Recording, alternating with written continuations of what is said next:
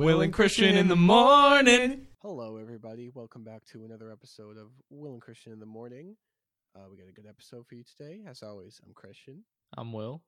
and let's just get right into it. How you doing, Will? How's your week?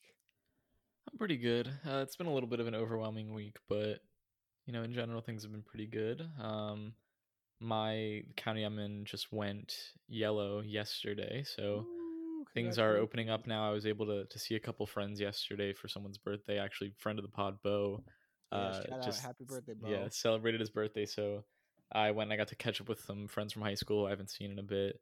Um, so it was a lot of fun. It rained the whole time, but we ended up all sitting around talking about old times at school, stuff we've been doing. So nice. it was a lot of fun. But um, it's nice that stuff is starting to open back up. I I've talked about the German store that I go to uh, on the show before, so I went back there and they were open. So I picked up a couple of those German sodas that I like. Oh yeah. Uh, so that's, That's nice. But otherwise, uh, every day now, I think I've been biking, trying to get like in more shape and nice. trying to get into a routine, starting to plan stuff for the house that we'll be moving into Oh, later this summer. It's a lot going on. Yeah, How about you? it's exciting. Um, this week has been good, I guess. Um, just sort of normal every day. So like I've been uh, going to the office and helping my dad a lot. Um, I helped balance his checkbook yesterday, so I Mhm. know how to do that now, which is I think a good skill to have. Definitely.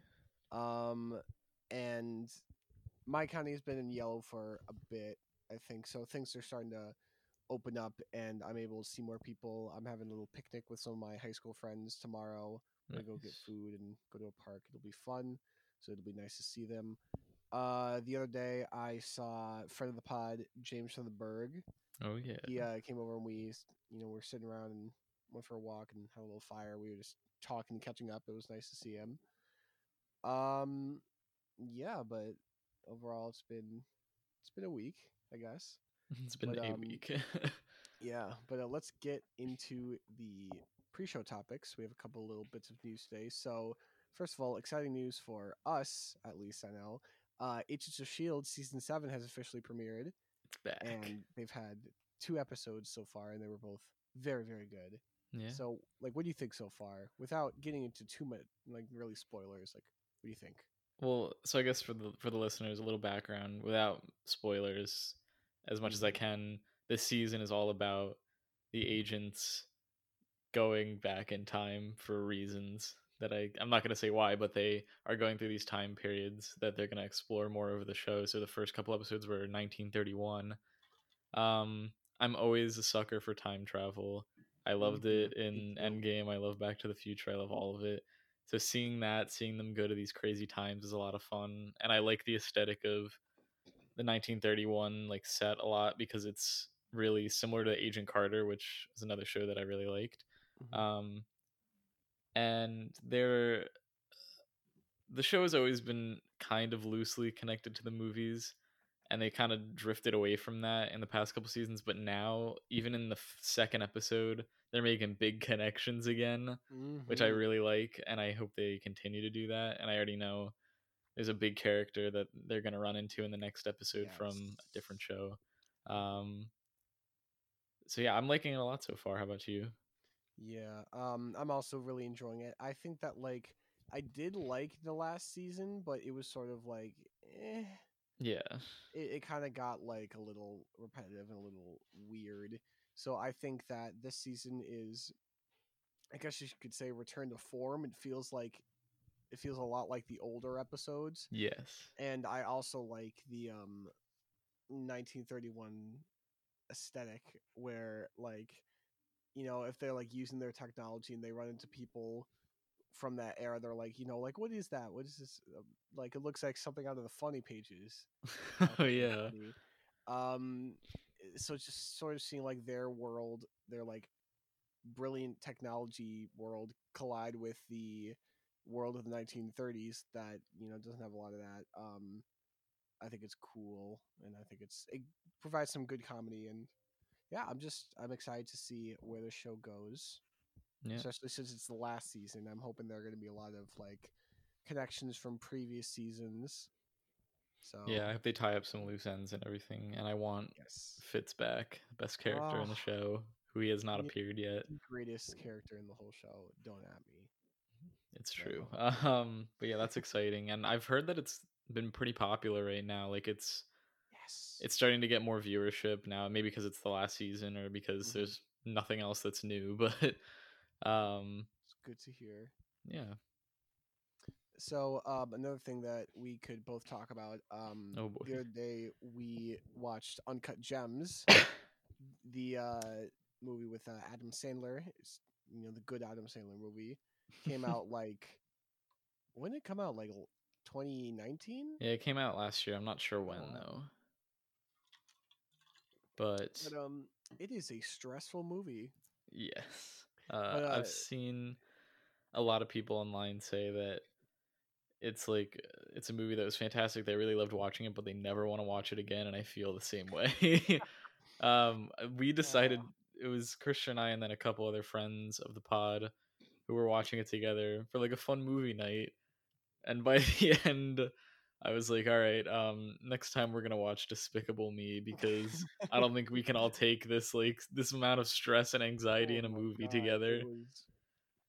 Mm, so Um, for those of you who don't know, uh, basic plot synopsis: um, Adam Sandler plays a jeweler in um not like not, not- like. Jewel. no like the uh, the pre- the precious diamonds, jewels, the gems.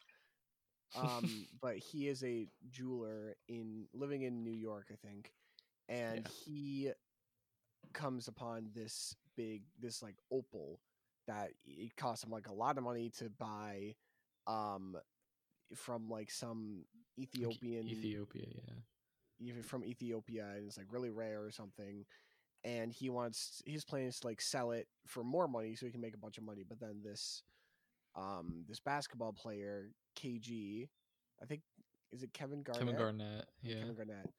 Um, he comes in. He wants to take the opal because he thinks the opal is speaking to him, and he wants to, you know, have it for basketball games. Then he gives him the opal, and then, um, just to like borrow it, and then to barter it, he uh, Kevin Garnett gives uh Adam Sandler. I forget Adam Sandler's character's name Howard. in this movie. Howard. He, so he gives Howard his uh, one of his basketball rings from a championship, and then Howard goes to a pawn shop and pawns off that ring for like an entirely different thing. And Because he's in debt. He's like got the not the mob, but he's got collectors after him who Yeah, it's his. Uh, I think his brother-in-law and his Yeah. goons are coming after him. So he just the whole movie is just Howard making poor decisions, trying to make himself more money, and you know we can see throughout the movie that it doesn't really work out for him. Mhm. but it's just so stressful because like he's the main character and you're supposed to kind of like him but like he just keeps making such terrible decisions and like he's not a good person. Like he's a He's a terrible person. dad. He's like cheating on his wife. Uh, There's there's so much going on, and also every scene it feels like five people are yelling over each other at once. Mhm. So like, and the it feels like the sound mixing was like done on purpose to make it more stressful, so you can't really hear what's going on sometimes, and it's. Don't It's- watch it like right before you go to bed because you won't be able to fall asleep. i would say like 10 out of 10 would not watch again yes, exactly. but uh, and if you want to check it out it's on netflix yeah, there's lots of I guess there's like several twists and stuff, but it's just like a very I feel like it's the biggest anti-gambling movie ever made. um, that's the lesson i get out of this don't gamble and Uh, don't yeah. make stupid decisions yeah, and it's it's weird how like it did not feel like Adam Sandler in that role. It because I always just think of him in like Grown Ups or uh hotel transylvania yeah or some other like Adam Sandler type movie, and he's Yeah. just playing a completely different character here. This is it like an Adam Sandler movie that is the opposite of an Adam Sandler type movie. Yeah, and now that now that it didn't win anything, uh now we He's get to see the new bad movie. Yeah, uh, Adam Sandler said if Uncut Gems didn't win any Oscars, which it didn't, he would make another bad movie on purpose. So get ready for Jack and Jill and Toby. Which uh, yeah, I actually decided to just for fun make a poster of hmm the Jack and Jill and Toby movie, so that'll be that'll go up on the on the Instagram story or on the page soon. Yeah, but, But it was a yeah. pretty good image. Yeah. Yeah, so um so recently I just found out that the Criterion channel is putting up some films by black filmmakers for free. With everything going on, a lot of people have been suggesting movies that are made by black artists or black led movies and TV shows. And so there have been some organizations, channels that are putting up a lot of movies for free.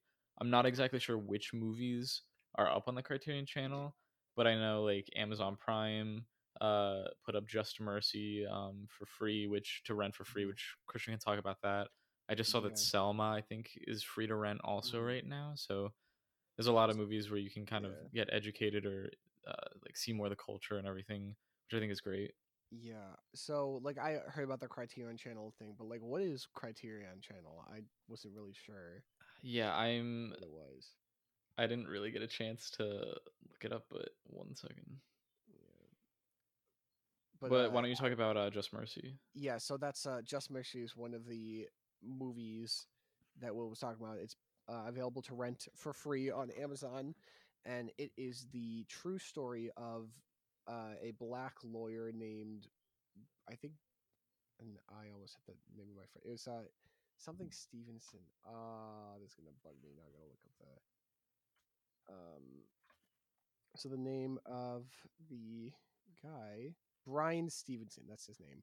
So Bryan Stevenson, straight out of Harvard, uh, in 1987, uh, is a lawyer, and he goes down to Alabama because he wants to defend those wrongly accused that were put on death row, who are who like can't really afford uh, proper um, representation. So the he works a couple cases, but the main case explored in this movie is of Walter McMillan, known as I think like something G, Daddy G, Okay. Donnie G, not Donnie G. Um, I'm just gonna say Walter.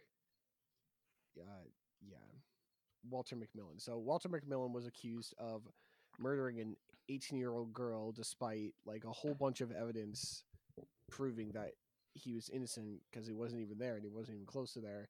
But he is put on death row for like this thing that he didn't do. So the whole movie is about Bryan, played by Michael B. Jordan, trying his Oh. best to establish a case for Walter McMillan, played by Jamie Foxx uh, with the help of Eva or yeah Eva Ansley, played by Brie Larson, who I will say did a good job in this movie. You know, I don't normally like some of her. I don't really like Captain Marvel, but yeah, I you just don't like Captain. Marvel. I feel like that's Yeah, it. no. I think she did. She did a good job in this movie. Um.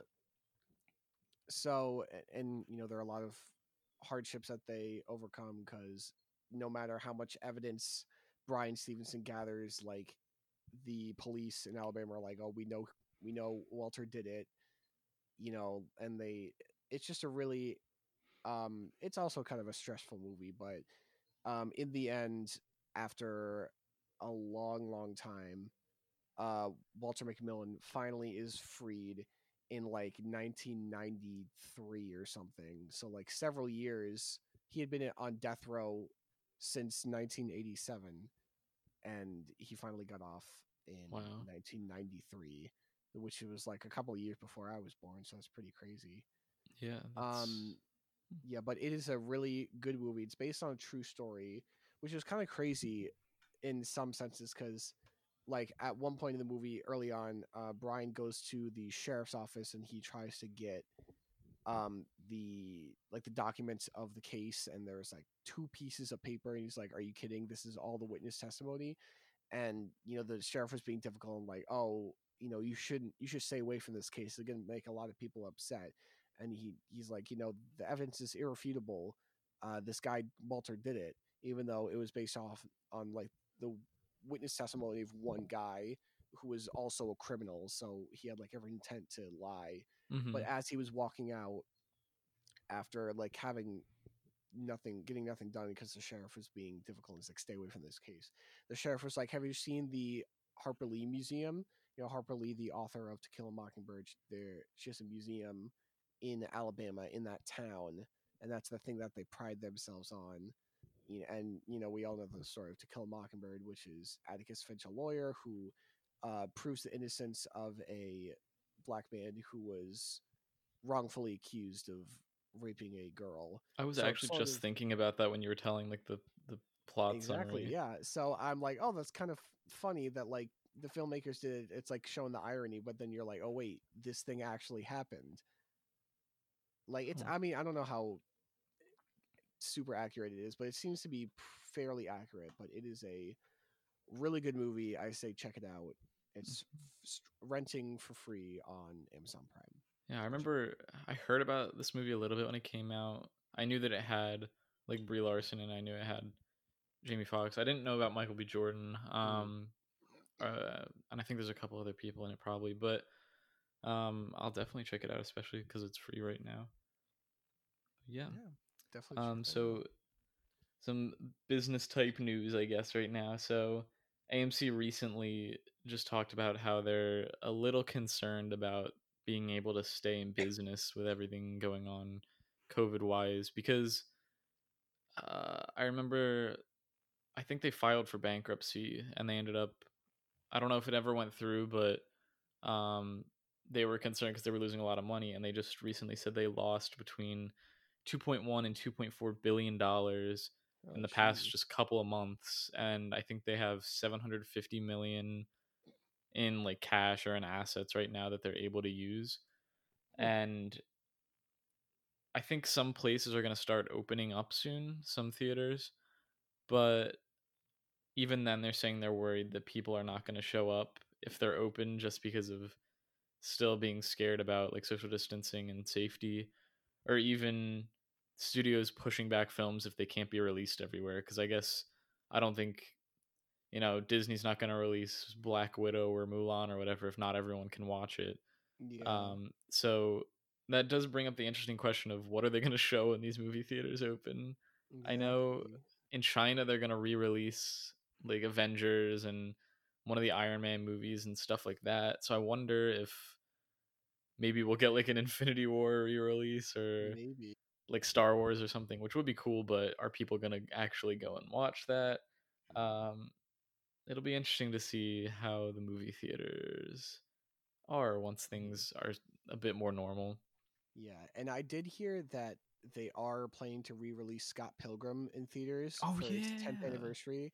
So I mean, I think that if they were going to show things, it would probably be like re-releases or maybe movies that were supposed to come out during this pandemic that obviously got pushed back. Trolls maybe World Tour, baby. Trolls World Tour.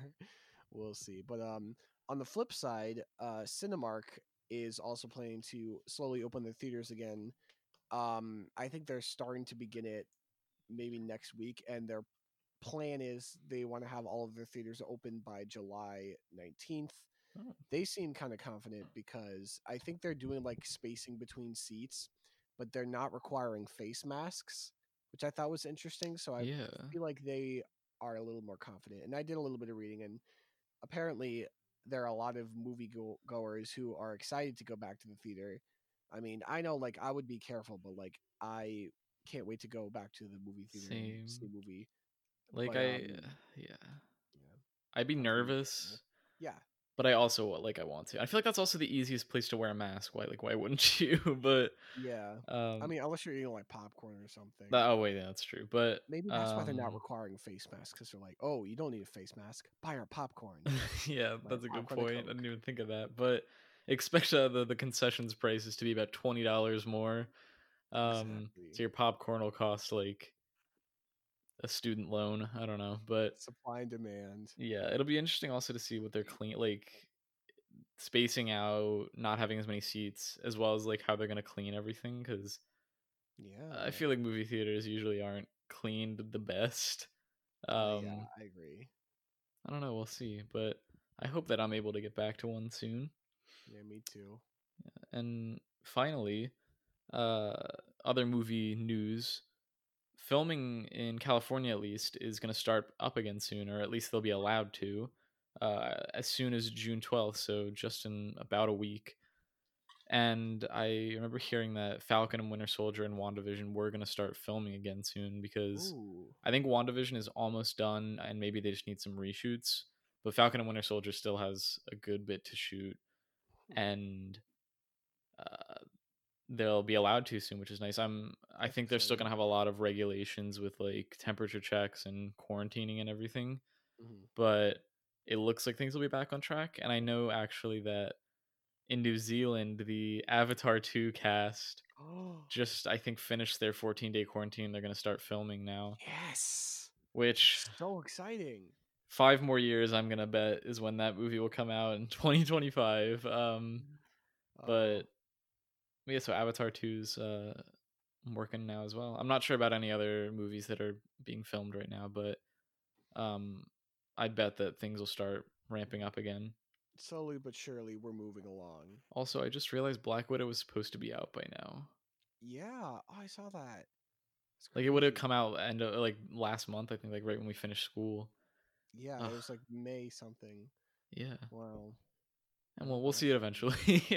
Yeah, eventually.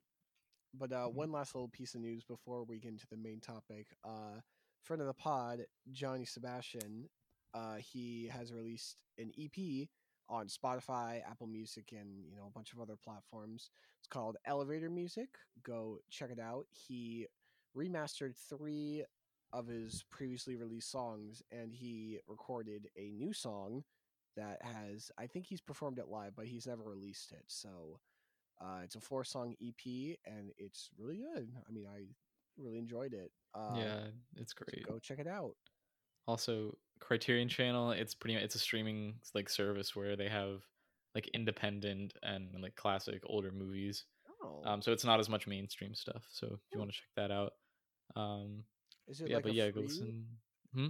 service? Is it like a free service? Like a No, it's a paid. It's like eleven bucks a month, but those black films that they talked about are going to be free to watch.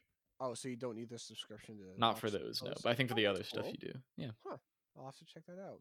Mm-hmm. Okay, so getting into our main topic today. So, you know, with uh everything going on, it's um sort of a it's it's like a it's a we're all nervous. It's kind of a scary time uh with everything going on. We don't really like to get political, I guess, on this show, but uh I think this is sort of something that we can talk about cuz it's not as much a political issue, you know. Um it's more of like a human issue. it's like a human issue yeah the uh um so i don't know i just want to make sure i don't really like step out of line with anything I else think I think a disclaimer: everything that we're going to talk about, we're not perfect, and I think that that's okay that we're not perfect.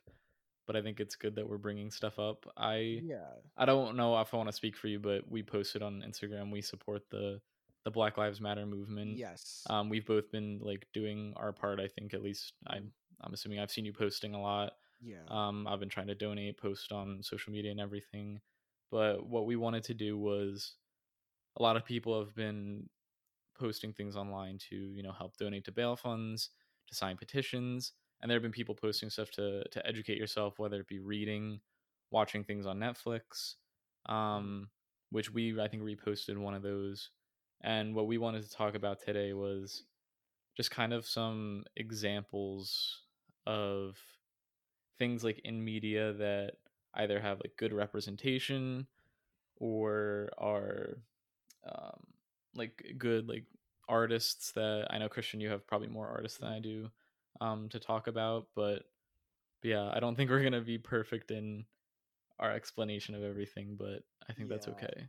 I think you know we're both trying to do our part and you know our show is specifically focused on like movies tv and music so i think this is something that you know we could talk about and say like hey you know bring these um these people to light you know these talented black filmmakers actors artists musicians directors and all that i think that this is a good sort of you know we're using our platform to um make sure that they're recognized and appreciated. Yeah. Um so all right let's let's get right into it. Now that we're you know we introduced it let's get right into it. So Yeah. um first we were thinking of talking about uh, some shows that we enjoy that have like a good representation of uh, people of color and minorities in television. Uh, like we previously previously mentioned, Agents of Shield. Um, the main the main cast I think is pretty diverse. We have um, other than you know Coulson, who's the the lead. We have uh, Daisy Johnson, who is I think half Chinese, Yeah. half. I'm not really sure. She, I think she's Asian American. She is, yeah. and- Yeah. Uh, then we have uh, Melinda May, who is Asian American. We have Alphonso Mackenzie. That's such a cool name. Uh, who, Mac. you know, he's African American. You know, uh, Mac. And we have uh, Elena Yo-Yo Rodriguez, who is Hispanic. Um, but you know, I think Agents of Shield does a really good job of having these, you know, strong uh, minority characters. And I think, of course, if you have like a secret agency that goes to save the world, it's not going to be just a bunch of white dudes. And so I think these are good representations of. Uh, these are good like character representations. They're some of my favorite characters on the show, like especially in this new season where they're in the 1930s, and you know, racial tensions are high because there's, you know, a lot of that stuff going on, and I think it's kind of entertaining to see some white guy like try to talk down to Mac, but Mac is just like this huge, big, strong guy. Is like, say, yeah, say it, finish, Finish your sentence. sentence. And then and it's like, oh no, because they're all scared of him. So I think that's great. Um, just- yeah. Yeah. I remember. Well, I don't remember because I didn't watch it then. But I've seen. I saw things where people actually really criticized the show at first because it wasn't very diverse. Like, I guess at first you had like Fitzsimmons, Coulson, Ward. Um, oh yeah. and you did have May and Skye, but uh, they didn't really play up that Daisy Skye whatever was half Chinese. They didn't really uh, they didn't really start doing that until the second season when they went into her family history and everything. So I think it was a thing where people would call it Agents of White. Um, but one of the things that I think the show has done really well is bring in these characters and make it feel natural and not like we're bringing in diversity yeah. um because um where is it i had something written down but yeah, it doesn't really feel forced. Like I think all of the characters have like a really good chemistry with each other, and it's not like, look how diverse we are. It's just like you know, it's a great cast of characters, and I think all these characters are really well developed.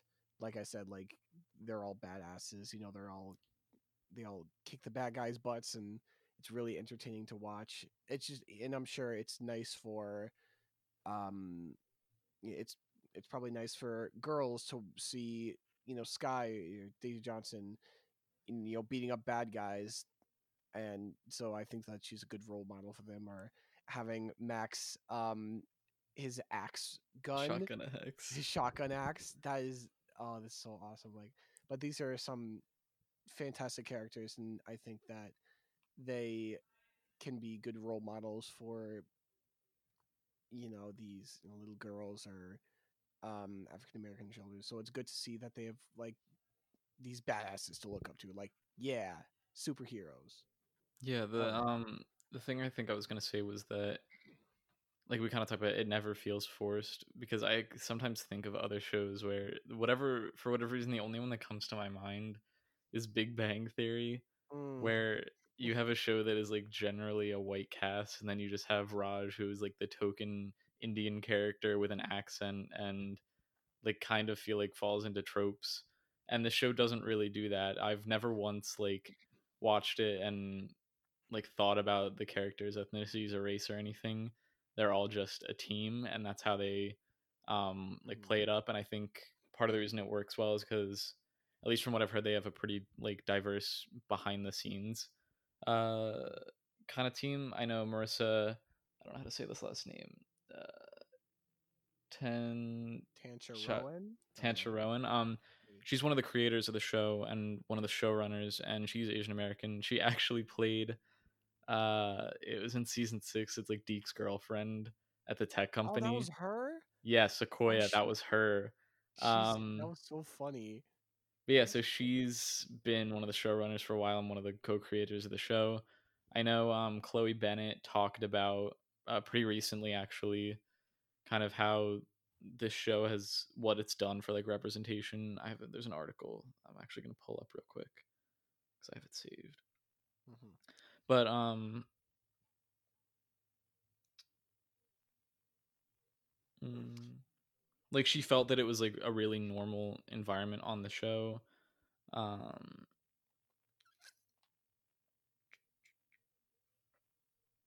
sorry. Yeah. No, that that's okay. Yeah, I mean, I think that, like I said before, just sort of like everyone seems to have just like such a good chemistry with each other, um, and like you were saying with like the Big Bang Theory, or I think of like that '70s show, which I've seen a little bit. Like, um, it's a pretty, it's just like a bunch of white people, and then Fez is like the one. Uh, he's the exchange student, and he has like the the accent and but uh, in Agents of Shield, you know, like never really feels forced. Um, they're not like really like saying like, oh, this is what we're trying to say here. Like it's just good diversity that tells a good story with good characters. Yeah, and I think I think Chloe Bennet brought up that uh she like wants it to be normal because like I guess when this when the show was airing it maybe wasn't the most normal for two of the main leads to be Asian American women Mhm. um and she thinks that like once that's normalized it'll be better like for tv in general and she also talked about working with Ming-Na Wen who is the voice of mulan who um she always looked up to as a kid like as a character because that was someone who she could see herself in and then getting to work with her Mhm. um also, um, Ming-Na Wen is a triple threat. She is a Disney princess, a Marvel superhero, and a Star Wars character. So she sort of got that trifecta, which I thought was cool. And she's won awards. I think she won recently. She won like at some award that Disney gave her. yeah disney legend The Disney Legend, yes. um and i saw someone talk about how this show does this type of thing better than the one scene they brought up the one scene in endgame where it's the final battle and it's all like the Oh, women of the marvel universe together which i like that scene but a lot of people Mhm. felt it was like either too fan servicey or Too kind of felt forced meanwhile in this show there's really none of that and they've managed to do it for seven seasons now Mhm. um but yeah i think Yeah. it's a really good example on television right now Mhm. And of course, we got to bring up Community. oh yeah um community if you just look at like the main seven uh the greendale seven it's a pretty diverse cast and they've you know mentioned it um you know you have abed who is uh half polish half indian uh you have you know troy and shirley who I don't think he's Indian. american i thought i thought they said half polish half indian oh okay maybe i'm i might be Maybe, wrong I, don't, I don't know. Um, and then you have uh, Troy and Shirley, who are you know African American. You could even say Annie's Jewish. Um, but I think they they don't really dive dive too deep into these sort of cultural things. But they have a couple times where um, they sort of celebrate diversity, like in the or one of the early Christmas episodes, it shows that like everyone has a different religion and they celebrate Christmas in a different way, uh, or in like not Christmas at all. You know, they celebrate the holidays in a different way, but they can sort of all come together as a family, even though they all you know celebrate differently. they always do end up celebrating christmas though they find Yeah. a way um i think it's actually funny how they do that with abed because abed's muslim in the show but he always says how much like because christmas is such a big part of pop culture and the media that like he becomes obsessed with it just from watching movies and tv um Mhm. which is funny but um but yeah i feel like they never it's usually sometimes the dynamic is like played for jokes um never in like a like mean spirited way but pierce uh is the the study group's like racist, homophobic, uh, sexist kind of character, and Yeah. there are jokes that like that he says in the show that are very offensive, but he's pretty much always shut down, never taken seriously, and Mhm. he ends up like being pretty much ousted from the group a couple times because of how he acts. Um, But um and then even Pierce has some little moments of like oh maybe this isn't good. Like I the one that comes to mind I think is the uh the Hawthorne wipes the the gay Hawthorne wipes episode yeah, where um that's when we meet Pierce's father who is like the, and they call him the abbot of racism so he's like he like finds something quote unquote wrong with everyone in the study group even like Jeff and Britta who are white and like Mhm. Britta's like oh that must be something like she's saying oh that's not good of you to say and that really has meaning because I'm white and then he's like oh you Scandinavian you Scandinavian dog or something but um uh, but then we see sort of like a little character growth for Pierce because they have like a gay, uh, like a, a celebration party for the the LGBT community uh, at Greendale, and Pierce is sort of like, oh, you know, these people they're not that bad, and he's sort of enjoying it before his father shuts it down. But to be fair though, the only re- one of the reasons that he likes it is because he's making a lot of money off of it. I, I but guess so. but I think there is like a bit of genuine. Yeah, I think he's like actually like he's like, oh, I don't know why he oh he was like, oh, I don't know why gay means bad. Uh these these folks are all right in my book. So, Yeah. sort of nice in the Pierce way, but like you said, if he makes uh, these offensive jokes, he's always shut down, and he's usually the villain of the story because of how mean he can be. But Mhm. you know, even Pierce has some nicer moments. at least in the beginning, yeah. Yeah, at least in the beginning, but you know, we know. But uh, this is another example where it's just sort of it's a diversity, but it's normal. Like it doesn't. Yeah, they don't like make a big deal out of it. It's just Yeah. there, and Pierce is really the only one who ever acknowledges it. Mhm. Um, so the last show that I have on here that I watch um is Brooklyn Nine Mhm. which I know like it's a it's a show about police officers, which with everything going on, maybe I don't know what people think about that, but it's a satire of like police shows, so it's not really uh representative of Yeah. real life or anything. not like but um or um, yeah. any of those other like oh the police chasing the bad guys shows. It's yeah, um and it's more of a workplace comedy than anything, but yeah.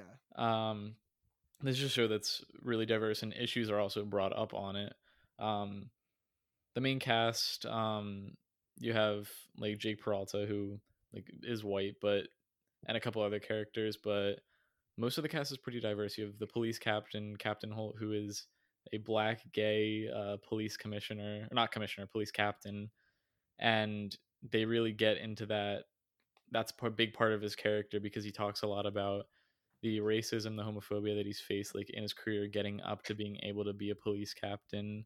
Mhm. Um and it's kind of like a big part of his not like character development, but a big part of his character. Um there's uh, Rosa and Amy, who are two Latinx characters on the show, um, and one of them is actually um, bisexual. You have uh, Terry Crews on the show, one of my favorite characters, um, and he actually ties into one of probably the best episodes of the show that tackles issues.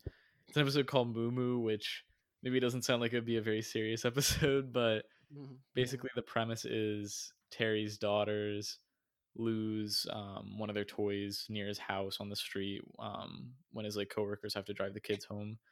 So he's out one night near his house looking around for the toy, and a white police officer comes up to him and profiles him and questions why he's outside and almost arrests him until he tells him that he's a cop. And it is like really tough for him, and he struggles with trying to decide if he should report it or not because he's trying to take um, like an exam or he's trying to apply to get a promotion on the police force and the captain actually recommends not filing a complaint because he thinks that if he does he won't be able to get the promotion um, so there's a lot of like should he call out the the bad things happening in like the police or in his workplace, or should he just let it go so he can get further up the ladder? Um, and then Jake and Amy, who uh, were like watching the kids, kind of have to explain to them the whole situation, um, and like how black people are racially profiled and it's it's not like an uncomfortable episode necessarily because they still have jokes in it it still manages to be lighthearted while also talking about the issue but i would say a lot of people agree that's probably one of like the best episodes Hmm. Talking about that and there's i wouldn't say that happens all the time on the show i think there are other times where they talk about issues and the like police force on the show is definitely not uh, perfect um but this is definitely a very diverse show where they talk about it and it's also it's normal and things are also discussed which i really like and it's also a really funny and very heartwarming show um definitely recommend checking it out i'm currently watching like the most recent season and it's definitely felt like a return to form of like the original goofy show which is a lot of fun That's good. I've actually I've never really seen Brooklyn Nine Nine. That was one of those shows that I was like, oh, like people had told me to watch it, but I never really got around to it. But uh, Mhm. that sounds like really good. I didn't realize they would sort of like delve deep into talking about that. I guess, but uh, you know, good for them. yeah and it's on hulu if uh if anyone wants Mhm. to check it out Um, also on Hulu, going to the next point is a show called Atlanta. yes You know, created created by, written by, starring, directed by Donald Glover. Tommy aka Wiseau. Charles No. Gambino. Tommy Wiseau. But um, you know, Donald Glover created the show, and he stars as Earn, who is a Princeton dropout who's like broke, living in Atlanta, and he uh tries to manage his cousin Alfred's music career. His cousin Alfred, also known as Paperboy, is a rapper. So it's just sort of um Earn, Paperboy, and their friend Darius, sort of just living day by day. That's the three Darius. the three main characters. But um uh Donald Glover plays Earn. Um Paperboy uh Alfred is played by Brian Tyree Henry. Um Who's the dad in Stanfield- Spider Verse? he is the dad in Spider-Verse. Uh, Lakeith Stanfield plays Darius, and Donald Glover, sort of not really his girlfriend, but his partner, who is a kid with. Uh, Vanessa is played by Zazie Beetz, who is in Deadpool. Um, so it's a pretty much strictly black cast, and um, one of the things Donald Glover says with the show, he has said that he wants the people who watch it to feel black and he wants it to make make you feel black and understand you know like what it's like to be black in america and Mm-hmm. um obviously i'm never gonna fully understand but i think it's sort of you know watching the show sort of opened my eyes to like what's really like like um one episode that comes to mind uh because you mentioned like the racial profiling in brooklyn 99 there's one episode where uh Earn and Vanessa sort of go on a date night because Earn just oh my got god, I a forgot about this. a uh actually I think there are two episodes where they but they're just sort of going out on the town because uh Earn got like a big paycheck, so he has I think it's a hundred dollar bill that he got. So first they tried to go to a movie and um they so Earn is like, Oh, can I have two tickets? And they try to pay with a hundred and they're like, I'm sorry, we don't accept hundreds there. And it's weird because the couple that was just in front of them who are white, they got to pay with a hundred dollar bill. So Earn's like, you know, what's the problem? They have um like the couple in front of us paid a hundred dollar bill, why can't we? And then they like look at it, they're like, Oh, it's counterfeit. And he's like, No, it's not. Like I just got it. So um they're like, Oh, it's counterfeit, you need to leave now and so they walk away and then uh, Vanessa's like, "Oh, they were kind of racist." And then they go to a club and they try to get in and um, nobody else except Earn gets a pat down from the security guards and he gives them the 100 and they're like, "Oh, this is counterfeit." And he's like, "No, it's not." So the whole episode they're like trying to go out but these people keep like denying them and it's obvious it's got these racist undertones Mm-hmm. um because they're like these white couples or other couples that are being let in but they're not and you know there's a lot of a lot of stuff like that um like in the even in the very first episode, uh, there's one when uh, Earn is going to a, a radio station tr- trying to get um, Paperboy's music on the radio. This is what I was thinking about. I yeah, think, he meets yeah. this one guy who's a white guy who works there, who I guess they sort of know each other. And um, the white guy's like, "Oh, Earn, I didn't know you were in town. I would have invited you to this party." And he, you know, is telling this story about how he, you know, there's a DJ and he starts playing Flo Rida, and then so the white guy's like, and then I go up to him and like, really? And then he says the N word, and Earn's like, you said that? You really said that? He was like, yeah. He's like, man, I had to. So he uses the N word a couple times, like casually with Earn, and then like he walks away and he sees like a couple other white dudes, and he's like, "What's up, my dudes?" And then like a black janitor walks by, and Earn's like, "Hey, that it, that guy ever use the N word around you?" He's like, "Yeah, right."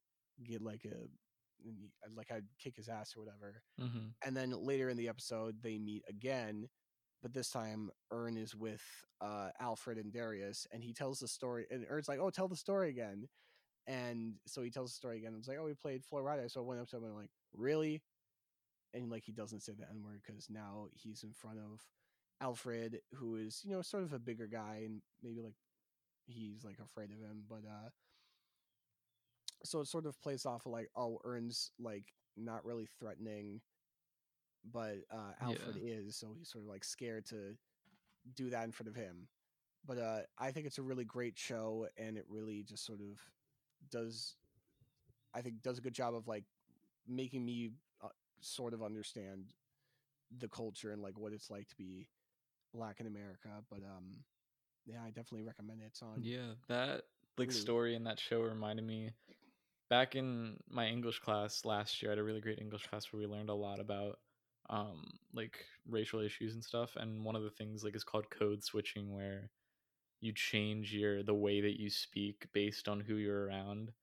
So sometimes like for whatever reason people will think that it's like okay to talk a certain way around certain people and it's interesting like the switch that he makes talking to Earn versus talking to the group of them in the car. Um and I think the show definitely tackles stuff like that a lot. Um actually I just recently got it recommended to me. The YouTube algorithm's going crazy lately Really? um, where there's an episode that is a really funny episode where it's all commercials, oh and- my god, that's yeah. but the commercials are like really messed up and like strange.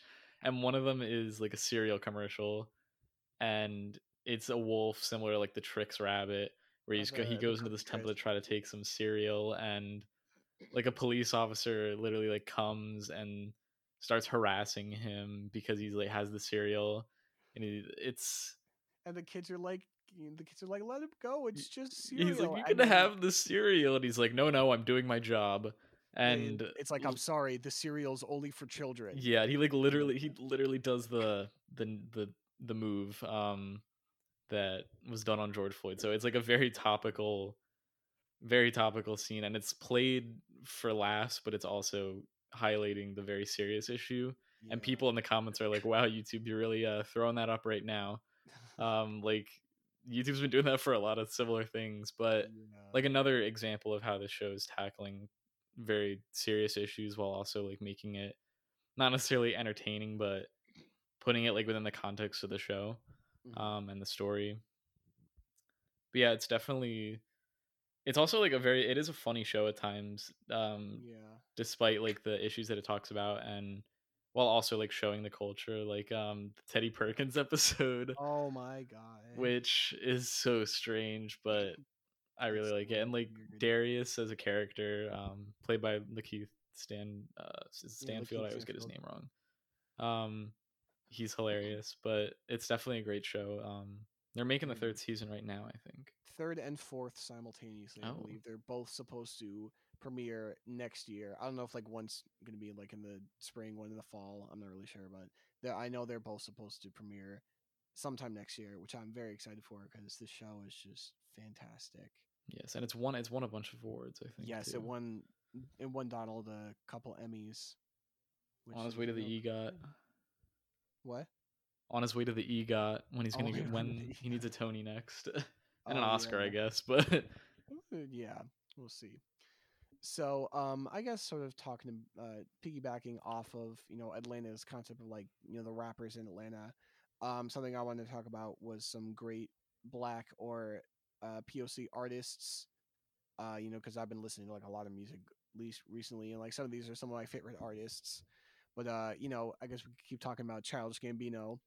Uh, so other than you know making Atlanta and like these other shows, uh, he focuses a lot about music and um like obviously this is america blew up and i've i've seen like even recently it's like climbing the charts again Really? so like a lot of people i know like my brother the other day he was like oh yeah i just watched this is america again so it's becoming very very topical um how like in the video um you know like at the very beginning there's like a black man playing the guitar and then donald shoots him and then he's just dragged off and then donald just starts dancing weirdly and Yeah.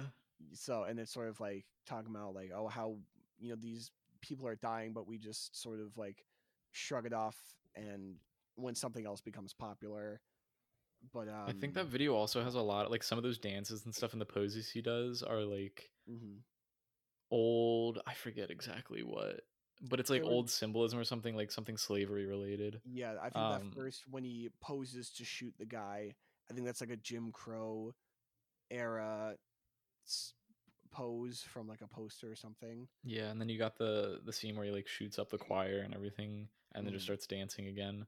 Um yeah and then like he's you know teaching the kids how to dance but in the background there's like cars on fire and like a lot of you know people being murdered but it's just like the main focus is like the dancing.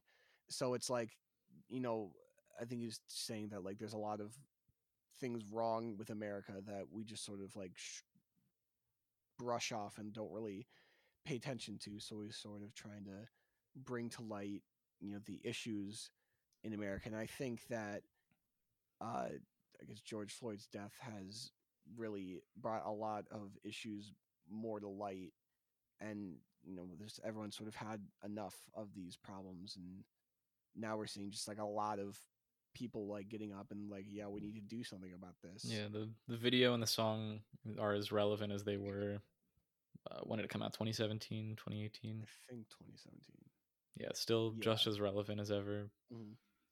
um and then some other of his projects um his latest album 31520 is very it's it's a little strange like each song is uh, numbers like the timestamp at which uh, the song started in the big live stream that he premiered like the week before their album released.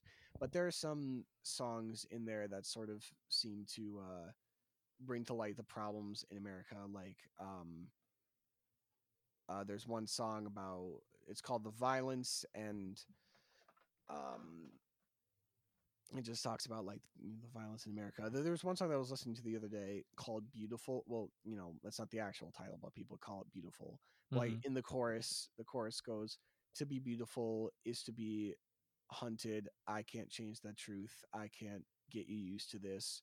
So i think he's saying like you know being black in america automatically you know, some people are going to hate you for it and you know as much as that sucks like you can't change that truth really so i think i mean that's what i got from it you know I Yeah. don't really know and um even his his first album his first studio album camp um there are you know it doesn't exactly talk about it, it's to me it's sort of like just him trying to find his place in the rap game but he talks a lot about how it's like oh some people think he's not really black like, yeah.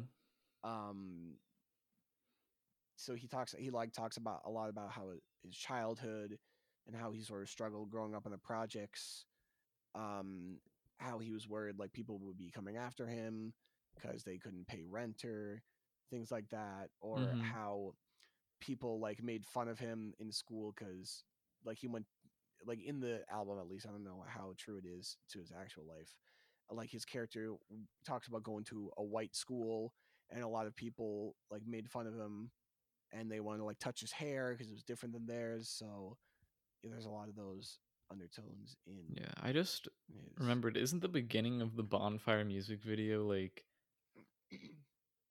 something like lynching related? yeah i think he like wakes up like on the ground, sort of bloody, and there's like a noose around his neck. Mm-hmm. So I've I haven't watched the actual video in a while, but I Yeah. believe, yeah, that's sort of like And I remember Yeah. there's a there's a line in one of his songs, um, about like just trying to be a good like role model, um, like for black kids. I forget what song it is. yeah. Yeah, so I think he like It might be not going back. I'm I can't remember that. oh though. yeah yeah you know he wants to he just sort of like be a good role model um for the black youth I guess just sort of ha- giving them someone good to look up to like we were kind of talking about with the Agents of Shield Mhm. Um, but yeah, I think Childish Gambino, you know, with his music and Donald with Atlanta, you know, I think he does a good job of sort of bringing us, bringing everyone into the black culture and just sort of, sort of showing them what it's like. And I think another artist that does this successful is Kendrick Lamar, who actually won a Pulitzer Prize, which is typically um, for literature and you know like books and all that. I believe he is the first rapper to win a Pulitzer Prize. I feel like maybe um oh who was it? I think it was like Bob Marley or something like that also won one. But Kendrick has a uh a Pulitzer Prize, I think, for his album Damn, which is his latest. No, I think I think Black technically Black Panther was his latest, but Damn is one of his albums that he released like a couple years ago. That won a Pulitzer Prize. But uh, I've been listening to a lot of Kendrick Lamar lately. Um, he has an album called Good Kid, Mad City, which I think it talks a lot about just sort of the black youth culture. How you know he's a good kid, but the city sort of makes him into a bad kid, I guess, because he's hanging out with these he's fr- his friends who aren't really his friends, and they're sort of like a bad influence on him, and that sort of talks about like the you know like gang gangs in the culture, how you know they go and rob places, and at one point in the album, like his brother gets shot. And towards the end, they sort of recognize that like what they're doing is wrong, so they all turn to religion and they're all baptized. So I think it sort of talks a lot about like black youth culture. But there's one line in particular that stuck out to me in um the song Money Trees. I just want to I don't, I don't want to get the line wrong, but uh it's about and I thought it was especially relevant. Now it's in the chorus um he says everybody gonna respect the shooter, but the one in front of the gun lives forever. So it's like you know, if there's a, a killing like this, you know, the the person who killed uh, like the the person behind the gun who's shooting is going to have some fame like oh look how terrible he is but Mhm. the one in front of the gun the person who died is always going to be remembered Yeah. like i think you know george floyd or any of these other people who were um you know they were shot down Which there's Um, a crazy long list. Yeah there's a, a lot but uh like they're always going to be remembered even though they have even though they died they're Mm-hmm. like their memory is going to live forever Yeah. but um yeah definitely check out kendrick lamar and we are sort of uh getting towards the end so i'll try and wrap it up but um 21 savage i haven't listened to a lot of his music but he can get pretty political on his albums i listened to his one album i am greater than i was i'm pretty sure that's his latest but you know he sort of talks about how um you know like he's a rich black man but still he's sort of you know like a he some people see he's like a see him as like a bad person like oh he must have you know got his money through you know like going on the streets or selling drugs or something whereas he got his riches from like working hard in the music industry. So he kind of talks about how some people don't really believe like his wealth is justified like oh he must have done it in some bad way when really he was just like working really hard. So Mhm. he talks about that. Jeez. Um one artist i want to talk about who's not ne- she's not black she's of dominican descent but uh i feel like she's not as famous as some of the other artists i've talked about. Um her name's 070 shake and i saw her in concert like Really? just before the pandemic started like just before the quarantine started so um, like luckily enough, when I was going home for spring break, me and my sister saw her in Philly, and it was like fantastic. But um, I just wanted to, I don't know if her music necessarily de- delves deep into um racial issues, but I just feel like she doesn't have too much recognition. So I wanted to shout her out. I think she's a great artist. Uh, she's worked with Kanye a couple times, but um, other than that, I feel like not a lot of people really know her.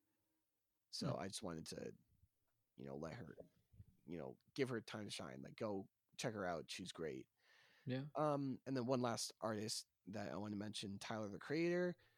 Um, he his album Igor won Best Album at the Grammys last year, and I can see why I like it. I think it's a fantastic album. Um, so he talks a lot about being black and his sexuality. It's not really clear what his sexuality is, but I think we can infer that a lot of people say he's bisexual, but uh, he hasn't really come out and said anything. But one thing I did see when he was on uh, Larry King, and um, Larry King asked him like, "What makes like what's one thing you hate about the music industry?" And he was like, "I just hate when people aren't themselves." And he was like, um, "Like gay rappers, like who cares? Like, so what if they're gay? Why does that matter?" Mhm. So he talks a lot about that in his album Flower Boy. I think talks a lot about his sexuality, but um, I think that's another artist that's great that you know you need to check out. Um, you know, I I just hope that it's not coming off as like I'm trying to like you know tell you like what to do. I guess like no, no. i mean I yeah, I just so. yeah, I just thought that um like when we were talking about this episode, we wanted to like try and do it right and try and give these black artists, directors, um actors and all these people just giving them the, the recognition that they deserve because they work so hard and there's some amazing people and I thought that we could sort of use our platform to bring them that recognition. Absolutely. Yeah. But, Um, uh, and I think we're kind of wrapping up. Mm-hmm. Um, I want to, before we get off, I want to recommend uh, a book that I actually read for that English class I was talking about last year. It's called Citizen An American Lyric, and it's by Claudia Rankine. Rankine, I, I never get the name pronunciation right, but basically the book is about it's a it's a collection of stories that are not all the author's experiences, but basically experiences of mostly like black women in the United States facing like microaggressions, uh, blatant racism, uh, all kind of things like that, and how it affects them like in their lives.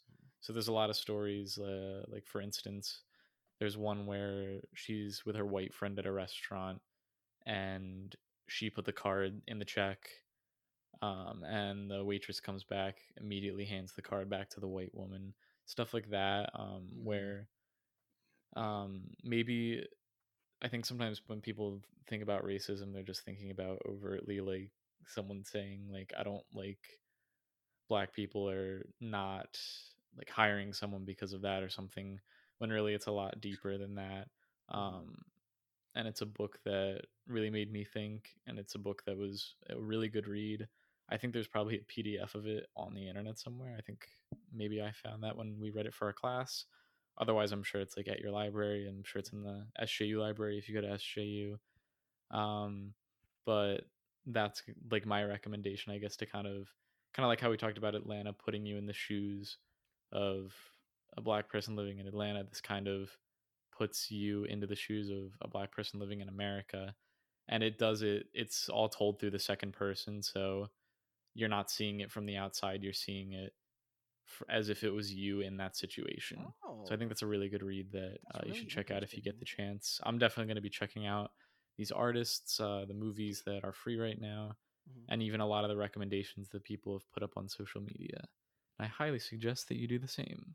Yeah, as do I. I think that um as especially right now, but just sort of always it's important to stay educated and try and think about you know the experiences of other people and guess And- not just your own. yeah and it's not anyone's responsibility to educate you. It's your responsibility to educate yourself. Mhm.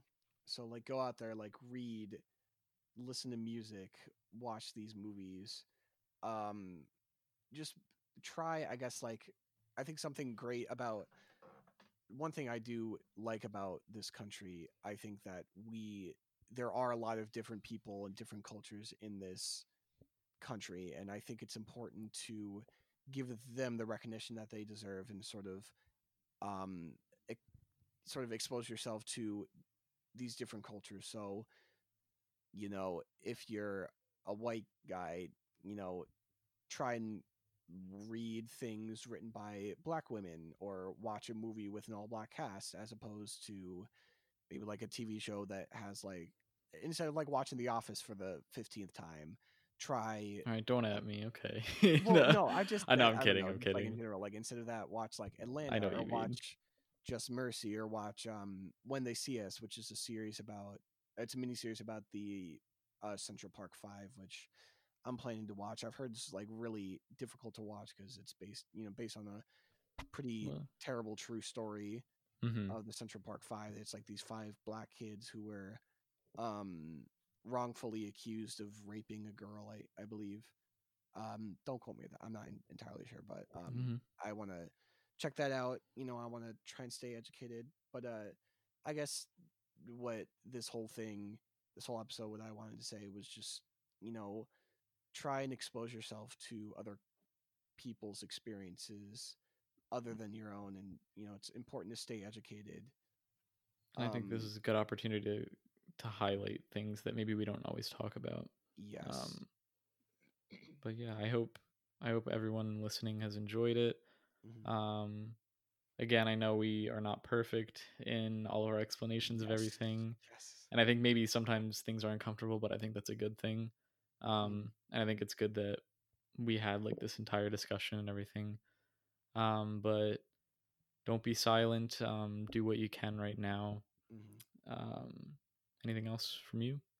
uh black lives matter Black now Lives and always so i guess yeah because what you were saying like you know do your part stay educated and uh, keep fighting the good fight i Yeah. guess. And i think um i think one thing to highlight that because this is an especially scary time with you know people are looting and there there are all these deaths that like everything just seems so scary right now but i think it's important to remember that real change comes from you know these these sort of things. And if we keep working hard then i think we will be able to inspire change like just going back to just mercy like throughout the whole movie you're like like it seems hopeless like nothing's to happen but then toward like at the end like bryan stevenson like he's working really really hard and eventually they come out victorious and that whole like he established a whole um not really company just sort of like this organization that helps people who are who are on death row who don't have enough to um get good representation and who are you know wrongfully accused and you know they're innocent and that organization has let out like a whole bunch of people from death row and i think that just watching that movie sort of to me it was like you know even though there is all this bad happening like we're working hard and change is possible i think Yeah. So i think it's important to keep and working with hard that, I think this wraps things up. So thank you for Mhm. listening again, and um, we'll see you next week. all right thank you again bye bye Bye.